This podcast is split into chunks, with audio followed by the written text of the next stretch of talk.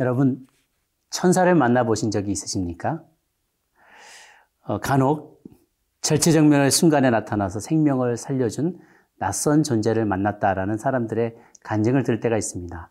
실제로 저도 제가 아는 어떤 청년분이 고속도로에 오토바이를 타고 가고 있었는데 그 시간에 나중에 알게 된 것이지만 자기 할머니가 이상한 느낌이 들어서 이 손자를 위해서 열심히 기도했다는 거예요. 돌보심을 위해서, 보호하심을 위해서 기도했다는 거예요. 그런데 이 형제가 오토바이를 타고 가다가 큰 트럭에 부딪혀서 거의 공중으로 날아갔다고 합니다.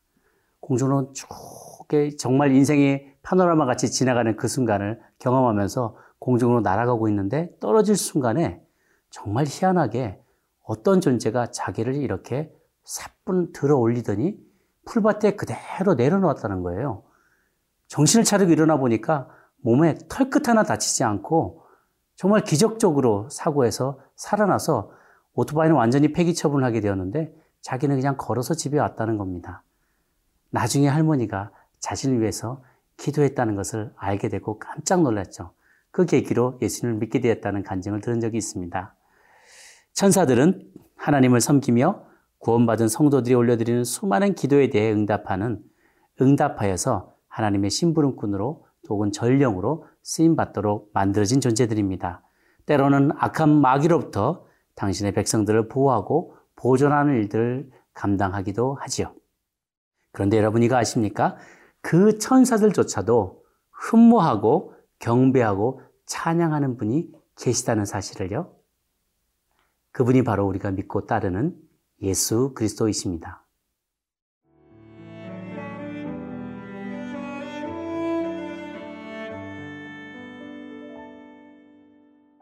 히브리서 1장 5절에서 14절 말씀입니다.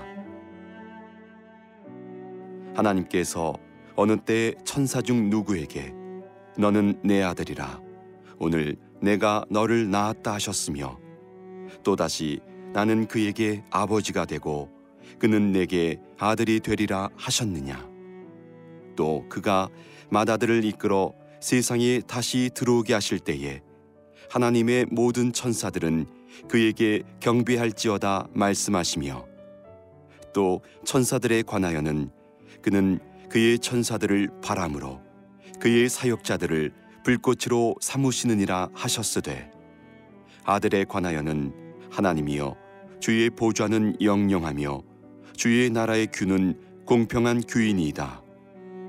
주께서 의를 사랑하시고 불법을 미워하셨으니 그러므로 하나님 곧 주의 하나님이 즐거움의 기름을 주께 부어 주를 동료들보다 뛰어나게 하셨도다 하였고 또 주여 대초에 주께서 땅에 기초를 두셨으며 하늘도 주의 손으로 지으신 바라. 그것들은 멸망할 것이나 오직 주는 영존할 것이요. 그것들은 다 옷과 같이 낡아지리니 의복처럼 갈아입을 것이요 그것들은 옷과 같이 변할 것이나 주는 여전하여 연대가 다함이 없으리라 하였으나. 어느 때 천사 중 누구에게 내가 네 원수로 내 발등상이 되게 하기까지 너는 내 우편에 앉아 있으라 하셨느냐? 모든 천사들은 섬기는 영으로서 구원받을 상속자들을 위하여 섬기라고 보내심이 아니냐 천사는 헬라어로 안겔로스, 전령이라고 어, 불리는 존재입니다. 성경에는 모두 34권에 걸쳐서 천사의 존재가 소개되고 있는데요. 아, 그들은 세상에 창조되기 이전에 창조된 영물입니다. 영적인 존재입니다. 아, 그들은 인간처럼 육신을 입고 있지는 않습니다. 그렇기 때문에 인간보다는 더 월등한 능력과 지식을 소유하고 있는 존재이죠.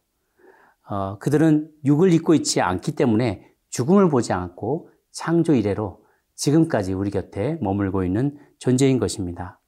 그들은 하나님처럼 전지전능 무소부재한 것이 아니고 어, 다만 인간보다 육신의 한계를 입고 있는 인간보다 더 많은 것을 알고 있고 제약받지 않고 할 수 있는 일들이 더 많이 있다는 것입니다. 그들은 신자들의 기도에도 관여하고요. 그리고 위험에 처한 성도들 보호하는 역할도 감당하고 또 천사장 또 군장으로 불리는 천사들은 악한 영들과의 대리 전쟁, 영적인 세계에서 우리를 대신해서 싸워주는 역할도 잘 감당합니다. 그 숫자가 굉장히 많아서 천만의 천사들이라고 불리울 정도로 굉장히 많은 숫자가 어, 영적인 세계에서 존재합니다. 우리 눈엔 보이지 않지만 그들이 지금도 우리의 대화를 듣고 있고 우리의 모든 기도의 글을 다 대접에 담고 있고 또 우리가 영적인 싸움을 위해서 기도할 때 우리를 대신해서 싸워주고 있는 것이죠. 또 그들도 나름대로의 그들 안에서의 조직을 갖고 있습니다. 유대인들은 어제도 말씀드렸다시피 어, 영적 존재 중에서 하나님 다음으로 경배할 대상으로 천사를 꼽을 어, 정도로 천세에 대한 경외심이 많았었어요. 왜냐하면 구약 시대 때 하나님께서 자신을 계시하실 때 모세에게 율법을 나눠주실 때 여러 모양과 방법으로 어, 또 선제들에게 당시의 뜻을 알려주실 때 천사라는 매개체를 사용하셨기 때문입니다. 그러나 이제 계시의 결정판이자 절정이자 완성이 되시는 예수님께서 우리 가운데 우리 가운데 계셨기 때문에 더 이상 하나님의 뜻을 계시하고 전달하는 매개체로서의 매개자로서의 천사의 역할은 어, 더 이상 그 유효하지 않게 된 것이죠. 그래서 우리는 천사를 숭배할 필요가 없습니다. 왜냐하면 천사는 다른 모든 피조물처럼 어, 우리와 동일하게 하나님께서 만드신 피조물에 불과한 것이기 때문이고요. 또 하나님과 구원받은 성도들, 저와 여러분과 같은 성도들을 섬기도록 하나님께서 만드신 존재이기 때문입니다.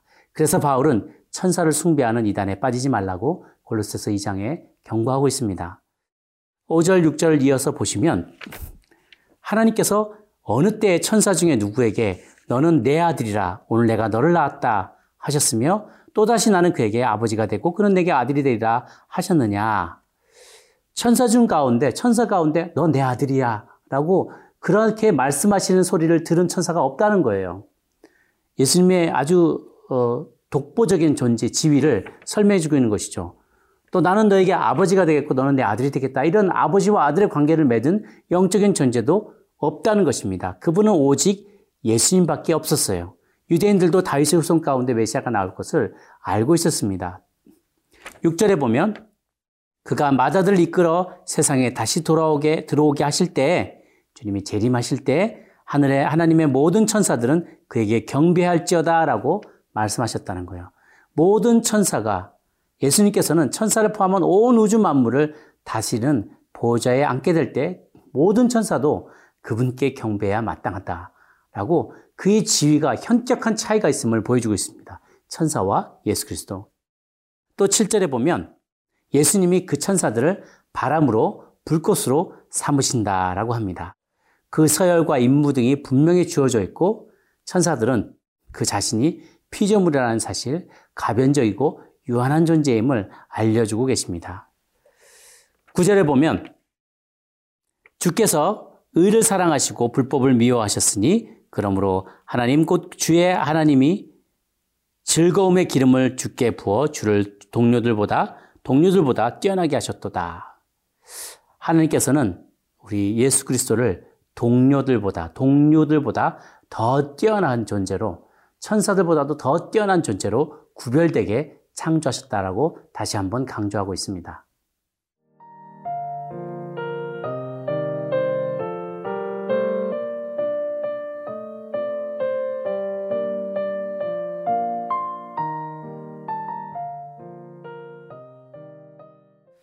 10절에는 계속해서 예수님의 탁월함과 위대함이 소개됩니다. 10절 또 주여 태초에 주께서 땅에 기초를 두셨으며 하늘도 주의 손으로 지신 바라 땅에 기초들 놓으시고 하늘을 펼쳐 놓으신 분 창조에 동참하신 분이 바로 예수 그리스도이십니다. 11절 12절 보면 그러나 그것들은 다 멸망할 것이나 땅과 하늘도 다 멸망할 것이나 오직 주는 영원히 존재하신다. 그것들은 다 옷과 같이 낡아지나 옷이 헤어지고 낡아지죠. 그러나 의복처럼 갈아입게 될 것이다. 새롭게 피조될 것이다. 창조될 것이다. 라는 것을 설명해 주고 계세요. 그리스도께서 재림하실 때 모든 피조물들을 새롭게 해 주실 것에 대한 기대감과 예언이 여기에 기록되어 있습니다. 창조된 피조물들은 유한하지만 오직 주님은 영원히 거하시며 그 연대가 끝이 없으시다라고 어, 묘사하고 있습니다.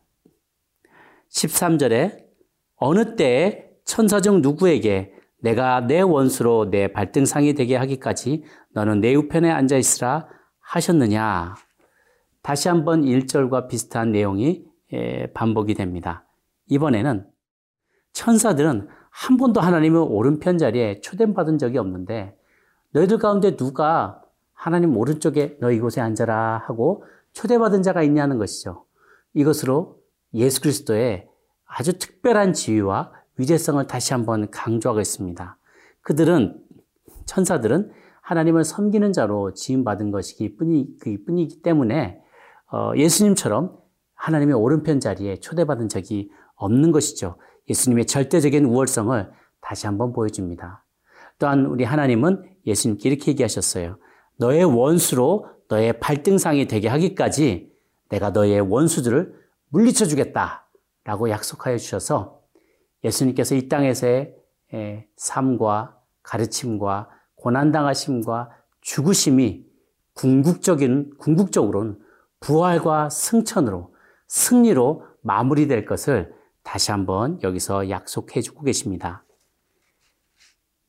마지막 14절에 모든 천사들은 섬기는 영으로서 구원받을 상속자들을 위하여 섬기라고 보내심이 아니냐. 모든 천사들의 직분을 다시 한번 설명해 주고 있습니다. 그들은 섬기고 봉사하는 존재로 우리 곁에 머물고 있는 것이죠. 그들은 만물의 상속자가 되신 예수 그리스도와 그의 대속 사역으로 인해서 영원한 하나님의 나라를 유산으로 물려받게 된 저와 여러분 모든 성도들을 섬기고 또 그들의 기도에 응답하고 또 그들을 지키고 보호해 주기 위해서 우리 가운데 보냄받은 자라고 다시 한번 여기서 강조하고 있습니다. 사실 천사들은 예수님이 이 땅에 태어난 그 순간부터 부활 승천하시는 그 순간까지 마지막 순간까지 예수님을 수종하였던 존재들입니다. 예수님이 태어나기도 전에 그 소식을 마리아에게 전했습니다. 이후에는 요셉과 목동에게도 전달되었죠. 예수님께서 광야에서 시험 받을 때에도 천사들이 수종을 들었다고 합니다. 동산에서 기도할 때에도 어, 예수님께 힘을 드렸어요. 무덤에 돌을 굴려, 굴려 놓았습니다. 승천하신 예수님께도 시종을 들었어요. 모든 과정 가운데 시종 들었던 그 천사들이 이제는 그 예수님을 믿고 따르는 그래서 구원받게 된 모든 성도들에게 어, 모든 필요를 채워주고 그들을 보호하기 위하여 존재하고 있다는 것이 우리에게는 얼마나 큰 힘이 되는지 모릅니다. 우리가 힘들고 어려울 때마다 눈을 들어 천사보다 뛰어나신 예수님을 바라봅시다. 그분께서 당신의 종 천사들을 보내사 오늘도 우리의 기도에 응답하시며 우리를 대신해서 악한 영들과 싸워주실 것입니다. 그러므로 우리의 혼과 영과 육을 지켜주실 것이고 끝날까지 우리의 믿음이 떨어지지 않게 지켜주실 것을 여러분 모두 믿고 확신하며 나아가시기를 주의 이름으로 축원합니다. 기도하겠습니다. 참 좋으신 하나님, 우리 주님 예수님은 그 어떤 피조물보다도 심지어 많은 이들이 따르고 그리고 두려워하는 천사들보다도 더 높고 위대하시고 탁월한 분이시며 천사들의 수종을 드는 분이심, 수종을 받는 분이심을 저희가 믿습니다. 우리 주님 예수님은 하나님 우편에 앉아 계시며 지금도 우리를 위하여 중보하고 계신 줄을 저희가 믿습니다. 그 위대하신 우리 주님, 탁월하신 주님, 우리의 죄를 용서하시기에 가장 적합하시고 그것을 능히 감당할 수 있는 위대한 대지상 대신 주님께 우리의 삶을 의탁합니다. 우리가 어렵고 힘들 때마다 눈을 들어 천사보다 뛰어난 예수님을 바라보게 도와주시고 힘들 때 당신의 천사들 보내어 우리를 시종들게 하시는 그 주님을 믿고 따라갈 때 낙심치 아니하고 어떠한 전쟁 가운데 영적인 전쟁과 도전 가운데도 승리하는 우리 모두가 되게 하여 주시옵소서. 감사하고 예수님의 이름으로 기도 올리옵나이다. 아멘.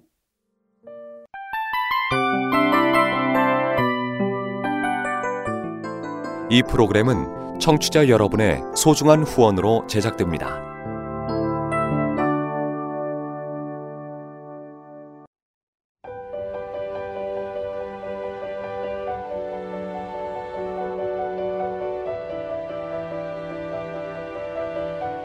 세상에는 수많은 교회들이 있지만 더 깊이 있는 말씀 강해를 찾기 위해 크기로만 교회를 선정하지 않습니다. 보다 좋은 영적 콘텐츠를 더 많이 나누기 위해 방송비를 받지 않습니다. 1년 365일 복음만 전하고 싶어서 우리는 광고를 하지 않습니다. 온누리의 복음을 땅끝까지 CGN TV와 함께 땅끝 선교사가 되주세요.